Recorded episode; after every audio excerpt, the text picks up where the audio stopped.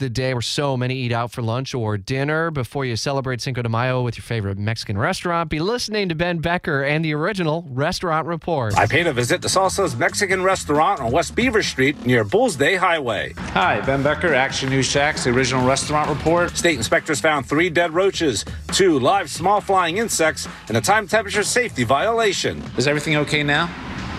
Okay, okay now, yes. Elsewhere, Popeyes on Blanding Boulevard near Berwick Avenue was cited for sewage backing up through a floor drain. Kitchen floors that were soiled with debris, and an employee failed to wash their hands before putting on gloves. It was temporarily closed. Inspectors say caps in the water on Myrtle Street had a time temperature safety violation. A mold like substance in an ice machine and a breadcrumb lid was broken. My final stop, the roost on West Beaver Street near Jones Road. It was cited for 22 live small flying insects.